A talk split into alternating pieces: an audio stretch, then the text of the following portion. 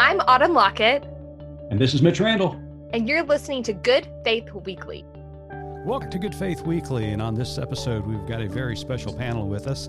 Next Tuesday on July the fourteenth at two o'clock Eastern Standard Time, Good Faith Media is going to host our very first Good Faith Forum, and this forum is going to be on social justice. And our three guests with us today are Reverend Doctor Corey Jones, Reverend Doctor Terrell Carter, and Reverend, soon-to-be Doctor, Starlett Thomas.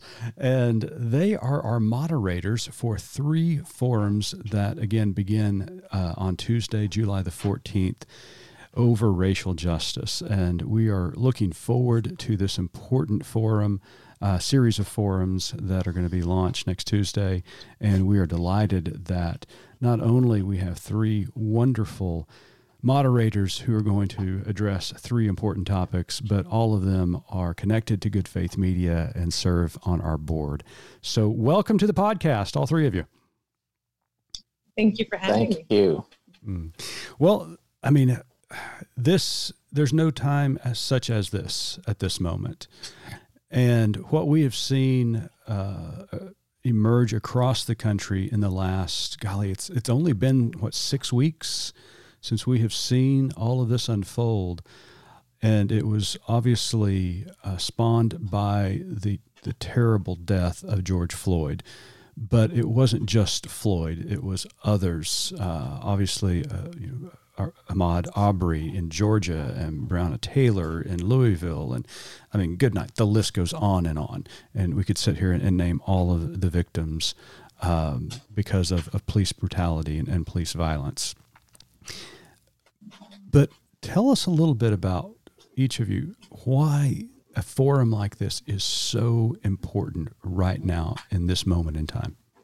I'd be happy to start. Uh, I think it's important to talk about it right now. I was writing about it on my blog because it's time out for small talk. We need an extended conversation uh, that's more like a journey. Uh, and so persons need to uh, come ready to have a conversation, not just about the systems themselves, but the social, not even just the social construct of race, but the social contract of race and the ways in which we have agreed to relate to each other. So this is not a one-time conversation. Sure, we have a series going. We're hoping uh, to extend the conversation and have a lifelong um, journey that changes and challenges the way in which we relate to each other. Um, that's my hope. Good, good. I like that. I, I think it's always time to talk about these things. Um, I think that if we don't force the conversation, then we're just not going to have the conversation at all because there's always something else that will distract us, number one. Number two, we are so uncomfortable or, you know, on a large scale, we are so uncomfortable having these kind of realistic conversations that if we don't make it happen, it's not going to happen on its own because we'll find something else to think about and mm-hmm. to pay attention to. Mm-hmm. Well said. Now is really the time. Um, it, let me take that back. It's really been time. Mm. It, it's overdue. Um, and it's and for me, it's a sad indictment uh, in this world that it took something like George Floyd's tragedy to bring us to this point where we can have a conversation and say, oh, this is really happening. Um, it's kind of like it's been happening. People have been crying out for decades that it's happening. Mm-hmm. And so um, it is sad that we uh, are having this conversation now. However, um, we cannot let the time uh pass us by. We cannot miss the moment. Uh we must engage and prayerfully and hopefully uh change minds, educate people, um bring exposure um to issues that have really been in place for far too long. So well said. It was recently released that um, George Floyd said, I can't breathe, some twenty times. Mm-hmm. How many times does someone have to say that you are choking the life out of me? Uh, mm-hmm. And I think that, as many persons have said, that was the expression, uh, that was the word, that was the image seen around the world that kind of broke the straw that broke the camel's back. How many times do we have to see this? And how many times does someone have to say, you're choking the life out of me, I can't breathe? Mm-hmm. And that's so well said, and, and such an important point, because obviously this this has been happening for hundreds of years here in the United States and colonial America, uh, the oppression of people of color, and particularly African Americans in this country. And there's, but there, there's something at this moment, and I think, Starlett, you, you just hit it on the head, that phrase, I can't breathe, because we have seen with our own eyes, we've heard with our own ears the tragedy of, of Trayvon Martin, uh, you know, of Michael Brown, of all these horrible incidents of police brutality and, and death brought upon our Black Americans. But there's something about this moment that it, it seems to be an awakening. And I mean, do, do you feel that in your context? Do you feel I like this is an awakening? I believe it's Holy Spirit inspired. I think it happening around the season of Pentecost, I preached about it, that the Holy Spirit is also saying, I can't breathe. Mm. I can't breathe. I can't breathe upon the churches. I can't move in the way I want to, because you all are not on one accord, and you never have been. Um, the, the church is going to talk about justice. It might want to start with its own house. And so we got to clean up our own house and have conversations with ourselves. And if we can't unite, if we are continuing to be segregated and can't get on one accord and on the same page, then how do we expect to bring the, the society along? We can't even come together ourselves. So how can we bear witness to anything? The, the Holy Spirit is saying, I can't breathe on churches. So what do we have to say uh, as prophets uh, to the world? Mm, very well said. Mm. Yeah, I, I think the church really, um, universal, really needs to, to definitely come together. But there are some serious impediments um, that prevent us from doing so. It is theological perspective. It is biblical hermeneutic. Um, these are serious, serious uh, obstacles. For instance, you have one group of people that are completely offended and um, incensed that the president of the United States uh, clears out a group of protesters so he can go uh, to a church across the street and, and hold up a Bible, mm-hmm. a Bible, a Bible, and and as and use it as a prop. And there's one group of people that say, oh, that's so wonderful. The president is standing up for people of faith. And then there's another group that says, wait, hold on. He just he just dispersed a peaceful protest in a violent manner. Mm-hmm. And so you have you have two different theological perspectives um, that are at war here. And then right. you have the biblical hermeneutic and, and how we actually interpret text. And people take this And, and apply it in very damaging and demeaning ways. Uh, one thing that's really clear is that uh, the Bible wasn't written to oppressors. Mm. It, it wasn't. It, it, it wasn't. Mm-hmm. It, it was written to communities that most of the time were being oppressed. And so when you apply an oppressor hermeneutic to texts written to the oppressed, you have what we have now. Mm-hmm. Mm-hmm. Yeah. And Terrell, what do you think? I mean, do you think this is an awakening? So we had the benefit of having a conversation a few weeks ago, right. and I think that I said in that conversation that uh, I'm still, my judgment is out on this because yeah, we sure. have been here before. Mm-hmm. I mean, we've been here in two thousand fifteen. Uh, we can go back as far as, I think you brought up the name Emmett Till. Mm-hmm. Uh, you know, this is not new for us. The what's new is the number of people who are seeing it.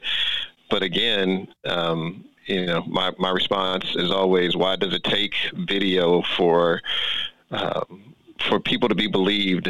Um, I, I like how Corey just said it in the, in the sense that there's disparate points of theology that are occurring, uh, and we don't even recognize where those theologies came from and how our theologies affect people, because we don't even call it theologies. We have now changed what should be theological beliefs, uh, and, and we see them more as political beliefs instead of of um, understanding how God's word um, applies not just to one group of people, uh, not just to the oppressor or the oppressed, but what it's saying to them as, as two groups, as as one body of people who God is trying to shape and form. Mm-hmm. Uh, we, we give preference to uh, one group over the other. And because of all those things, I just mentioned three separate things, but because right. of those kinds of things, it, it's still hard for me to have hope that this is, you know, going to change very much. We are less than six weeks away from George Floyd being killed, and our attention span has already begun to change to so many other things. Right. Um, and the only reason, again, that we are talking about things is because a handful of people are forcing the conversation to continue. Mm-hmm. But, you know, as people, we are we are looking for the next attention-grabbing headline event, soundbite, whatever, and uh, the question becomes, you know, what's going to be the next thing that's going to draw our attention away, and how hard will it be for us to keep this conversation going when there are going to be so many other things, you know, that people would rather uh, be thinking about and, and talking about. Yeah. yeah. And that's, yeah. So exactly. As part of our effort to make sure that our friends are staying laser focused on this important topic, we are hosting this series of forums. And Corey, you have the distinct pleasure of solving the problem of systemic racism in one no hour. No pressure, Corey, no pressure. Zero pressure. So could yeah. you tell us a little bit about what you anticipate coming from that forum? Yeah, you know, really for me, it's it's education, it's enlightenment. It's it's understanding that, number one, this stuff didn't start with George Floyd. Mm-hmm. This stuff is embedded in our culture, in our society, in our country, in our people. Um, this did not just um, happen with with um, a, a, a police incident with the citizen, you know. And so we need to understand um, the components of it. Mm-hmm. And and and break it down uh, as much as we possibly can, um, so that people are aware. In addition, we want to explain it in such a way where um, people who are open can receive. I've come to the conclusion that there are some people, no matter what you say, you know, they're just not going to, to go right. with it. That's fine. Sure. But then there are some who are actually open mm-hmm. and will be willing to hear and to and to potentially Uh, make changes in their own personal lives and communities that can help us to um, make change in this world. And on the first episode, Corey, uh, which is again Tuesday at two o'clock Eastern Standard Time, at uh, uh, and we didn't say live streamed on Facebook Live, and then after the fact it will be on good faith media dot org. Uh, but on that first episode, we've got three panelists, and those three panelists, do you want to let us know who they are? Yeah, we have uh, Joe Phelps. We have uh, Willie Francois, and we have Tanika Shepherd. And um, I think each are equipped to discuss uh, the issue of systemic racism um, from a variety of different perspectives. Um, we have a white man, we have a black man, we have a black woman, mm-hmm. we have an older white man, we have a younger black man, we have a Um, Xennial. I love careful. It. I was going to say, you be careful. Xennial. Yes, yes. A Xennial in Tanika, because I'm a Xennial. I, I, I like that. Xennials. Yeah. We we don't fit in Generation X or or Millennials. We mm-hmm. are that that group that has our feet in both um, generations, and so I think that's that gives us a variety of perspectives mm-hmm. um, to approach the subject with. Yeah. And Starlett, you're going to be hosting or moderating, I should say, uh, the second forum on uh, July the twenty-first. And that's going to deal particularly with white Christian nationalism. And so tell us a little bit about what you have planned for that episode. Uh, certainly. So my hope is to separate the two, uh, to break, again, to clarify terms, as Corey has mentioned, but also to decenter whiteness and then reposition relationships um, outside of race. Huge tasks, um, trying to recenter all human beings as made in the image of God and getting Christians to really get their mouths around uh, and their theologies around that language. I remain hopeful. Uh, and then also to see whiteness for what it is. Um, and so we have two panelists, Angela Danker, she's the author of Red State Christians, and she's also a Lutheran pastor. And then we have uh, Charles Watson, Junior He's the director of education at the Baptist Joint Committee. Uh, and so I'm really looking forward to the perspectives that they'll bring uh, and the power that they'll bring to the conversation. Yeah. And, you know, one of the things I'm really, I'm looking forward to all three forums, but uh, in, in your area that you're going to be covering uh, on the twenty-first, Starlett, um, you know, one of the things that I have been really been studying, and, and I've known this for so long, uh, as many of our listeners know, as you know, I'm a Native American, and trying to come to grips with the white dominance that was instilled upon this country ever since fourteen ninety-two, and my people were, and in air quotes, discovered. Uh, and, you know, I mean, just from that moment forward, and it goes hand in hand, the the Native American indigenous struggle along with the African struggle. As we were being conquered, the Africans were being conquered and then uh, brought over to the Americas uh, for slavery and uh, you know, a hideous labor force. And so our our two struggle our, our two histories coincide with one another.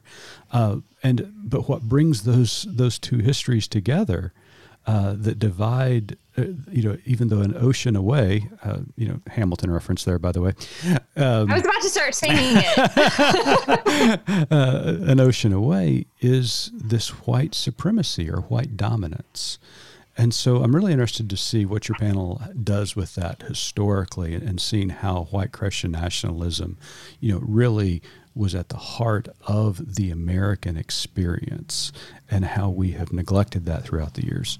Historically, though, you know that whiteness or white, socially colored white people has have been uh, synonymous with being Christian. To be white was to be Christian, to be black was to be heathen. And so that that narrative, they they, they hit the ground, the ground running on that mm-hmm. uh, and, and locating uh, evil and darkness outside of whiteness or European Americans. And we used to call uh, the, the continent of Africa, the terra nullifica, was the dark continent.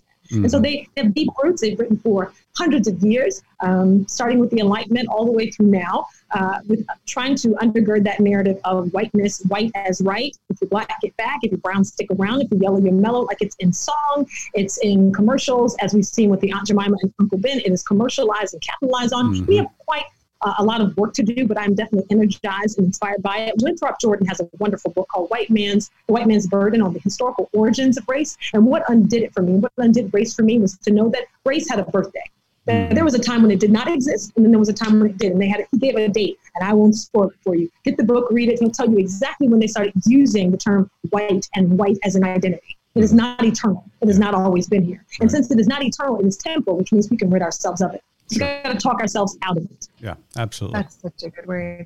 And yeah. then Terrell, on February, I'm sorry, February, I have COVID brain. Wow. On July twenty-eighth, you're going to be moderating a conversation um, about policing um, and just using your expert background to guide us through that really tricky conversation. Tell us a little bit about what you hope to accomplish in that episode. Yeah, we will have uh, multiple uh, guests as well, and they all have some uh, connection to law enforcement, whether as lawyers or as correctional, former correctional officers or former police officers as well, so they can bridge the gap between the theoretical and what the real world Uh, process is. And as usual, whenever I talk about policing uh, or I participate in these kinds of things, my hope is just is always that people understand um, what part they play in the process of uh, calling and shaping what we understand to be criminality. And what I mean by that is is is to have a better understanding of what criminality really is and what it means in, in, in the real world. Um, again, that uh, criminality is not, as um, Starlett said, it's not just based on race. It's not based on skin color. You should not assume something about someone just because of what they look like. Mm-hmm. Uh, and also to make sure that we start having a more even or level playing field. Again, if we can um, realize that not every black or brown person should be a suspect, and that we have to apply the same kinds of lenses uh, in general to everyone. I mean, that makes the world a much more equitable place.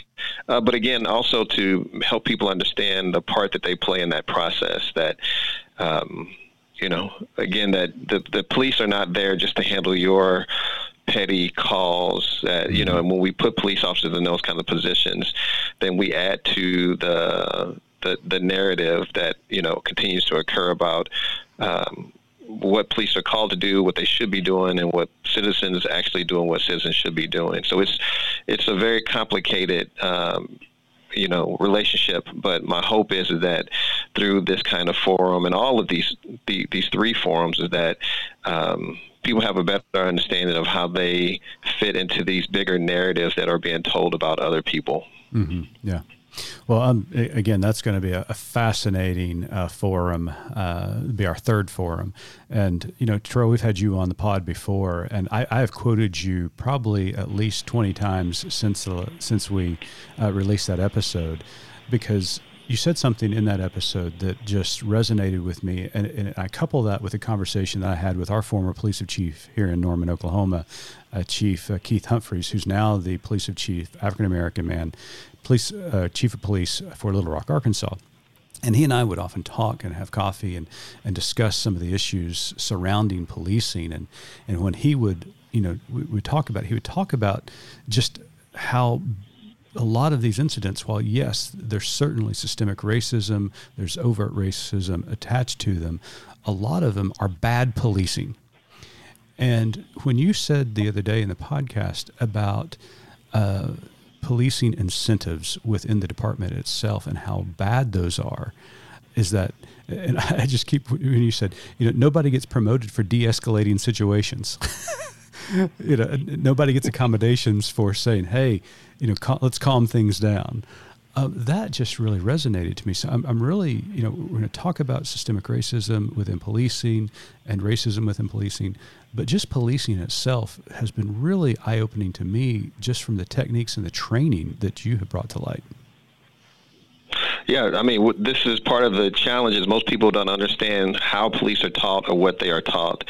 Uh, in that podcast, I, I know I said that uh, I was never told that my job, literally for the five years that I was a city police officer, I was never told that my job was to help people.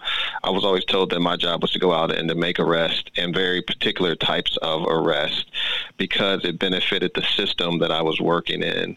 Uh, so again, like you said, or as you quoted me, uh, no one ever got promoted for doing a good thing or for mm-hmm. being a good cop. And to be truthful, the idea of good and bad is completely different on the police department than what is true for the rest of the world. Yeah. Uh, on the police department, a good cop is someone who goes out, kicks the bushes, and looks for someone to arrest and to, you know, the the word we used to use is free case, meaning that you uh, you make up charge, you look for a reason to arrest someone. Uh, within policing, and this is documented, they police officers, you know, police departments say this themselves, that's what a good cop is versus a cop who tries to de-escalate or who tries to uh, help a family or who tries to help someone find resources. Police say that that's a bad cop because you are wasting your time and that's not what your job is. So again, part of the hope is, is to help people understand the big disparity between what we understand. You know, we get most of our Uh, understanding about police from a television show that is not yeah. realistic. I, I always laugh because I, whenever something about police is on T V, I'm, I always want to turn to my wife's like, wait a minute, don't you want to see that? No, because it's not real, and it gives people Terrell, the wrong are you telling me that it, it doesn't take one hour to solve a crime from the initial crime to the prosecution of the crime? I mean, you're blowing my mind here, Terrell. I mean, I, I, I watch I watch Law and Order for years. I mean, it doesn't happen that way. No, it does not happen that way. And no, good cops don't always have British accents either, Autumn. Oh, goodness. Well, to the three of you, I just want to say uh, thank you so much for your leadership. Um, it really, th- this was an idea that really Corey brought to light uh, a few weeks back and said, hey, do you think we could do this? And I am so appreciative of his leadership, and, and Starlett and, and Terrell have been incredible voices to make these forums come to fruition. And so I want to remind our, our listeners that Good Faith Forums, uh, the first three are going to be about racial justice. Begin Tuesday, July the fourteenth at two o'clock Eastern, one o'clock Central Time. So make certain that you tune in to Facebook Live for a live stream at Good Faith Media's Facebook page. And then if you can't make it at two o'clock on Tuesday, then make certain to check out good faith media dot org because it will be streaming after the live feed. So to the three of you, thank you so much. But before we let you go, Autumn always has to ask this one question. She's going to ask it all three of you pertaining to your particular episode and topic within your episode. So Autumn, take it away. Yeah. Uh, so we just want each of you to let us know what your more to tell is. Corey, I think you're up first. My more to tell. Oh, wow. Um, you know what? I'm going to uh, I'm going to really do something that is is may may show my cowardice. I think my more to tell is going to be the fact that I'm first, and it sets the foundation for everyone else. So my more to tell is the next two episodes after mine. Oh, wow. Oh, did you see how skillfully played. He handed that off to Starlett and Terrell? I mean, that, I mean, that was some pa- smooth pasture in there, brother. That was.